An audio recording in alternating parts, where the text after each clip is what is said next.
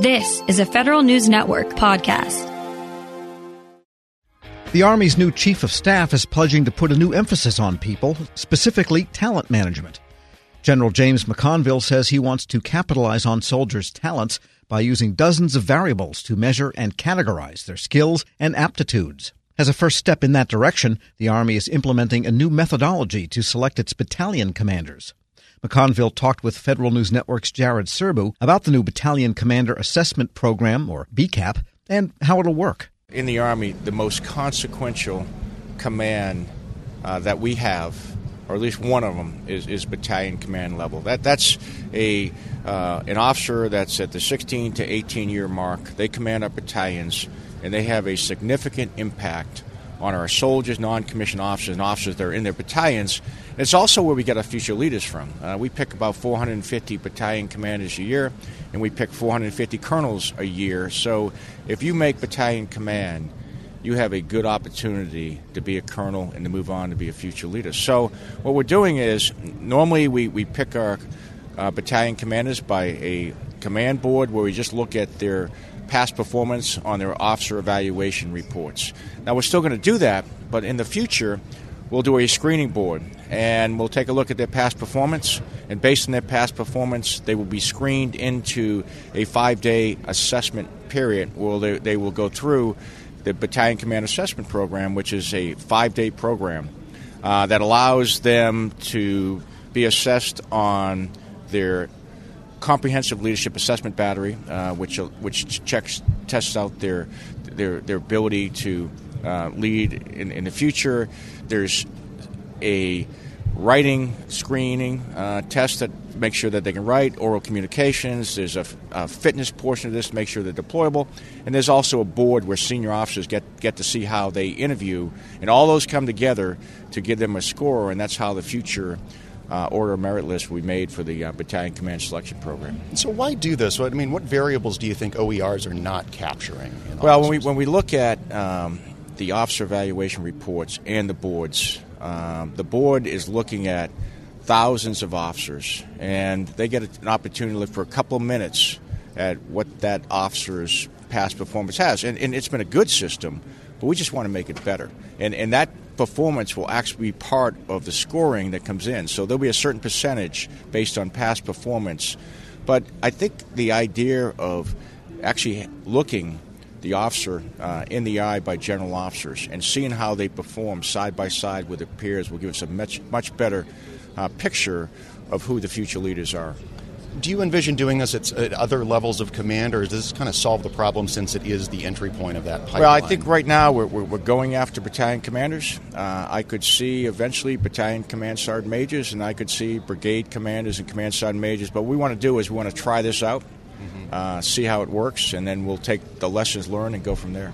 Back in January, I think, then Secretary Esper asked the Army Science Board to do a fairly comprehensive study on talent management. Yeah. So, it, it, it, did some of the science behind this come from that, or, or, you know, how is this informed by, by actual? Well, we've had a, a lot of um, distinguished uh, researchers take a take a look at this. Some is from the Science Board. Um, we've brought a lot of uh, the professionals in from all different types of industries, from how other of our high tech companies are doing it, and we've brought our officers in, and, and we've taken what we think is the best of breed and combined them into a program that's going to pick the, the, the, best officers. And this is we are prototyping this as we work our way through. So we have we have the capability to try this out and take the lessons learned. And each each iteration, we think we're going to get better and better and get into the, the officers that we need to be our battalion commanders. Are, to do things like this, are you leaning on any of the, the new authorities Congress has, has been giving you lately, especially in officer management? Yeah, yeah, we are. Um, and what, what Congress has done is they've recognized uh, as, as we move into the future, we're going to have skill sets that are not going to form the, the normal linear pathway that we have in the Army, which is, is, is you're required certain gates along the way. And so they've given us the capability to opt out of promotion boards, which will allow officers that want to maybe get a PhD uh, to take the time to do that or want to get develop a certain skill set uh, to do that. We can do direct commissions now. So we have some with a certain skill set like cyber, one of these very technical skills, we can do what we do for doctors. We can bring doctors into the Army up to the level of, of uh, colonel or 06. And so this is going to change the way we actually bring people in the Army. It's going to change the way we uh, employ them, and it's going to change the way we retain them. And it sounds like what you're hinting at is you start to manage different officer communities differently. Is that fair? Yeah, I think I think it's it's definitely communities, but I, I would suggest it's also the individual. So take take a, a, a cyber uh, officer, a non-commissioned officer. What I envision in the future, uh, just the fact you're cyber doesn't necessarily mean that all cyber personnel or all cyber sergeants or cyber officers are the same. I've seen it already. Uh, we had a, a cyber sergeant who was extremely highly qualified. In fact, they, they told me there's only 10 of, of these capabilities in the world. And this sergeant was had the opportunity to, go work in industry at, at, a very high salary. And he asked if he hit, that he to stay in the army if we could make him a GS-13, which is a mid-grade civilian serv- servant, because he, he wanted to continue to serve. And so we were able to do that. We adjusted our personnel system to allow him to serve in that role because he had the specific skill set. What we want to do is get that specific skill set um, so we can keep highly talented young men and women like that. If some of the stuff that you're starting to dabble in works, for lack of a better word, how, does the Army look different 20 years from now? I mean, we can say we'll have better officers, but what does that mean? well, I, I, think I think what we're going to see is that you know the Army will always be people, and when you, when you look at industries going through the same thing, when they're competing for the young men and women today, we, we have to compete for what their desires are, what they want to do. And I, as we've um, studied the young people today, they want purpose, they want belonging, and they want a pathway to success. They are not necessarily motivated by salaries, which is different than maybe in the past. So we want to offer them that. And that's what we think we're going to be able to do. Last question on yeah. this: Does does the character of the senior leadership of the army start to look different than it does? There was a photo that that kind of made the rounds in social media last week in the Oval Office, all of the department senior leadership. Every single one of them was male, with the exception of one, I think, all white.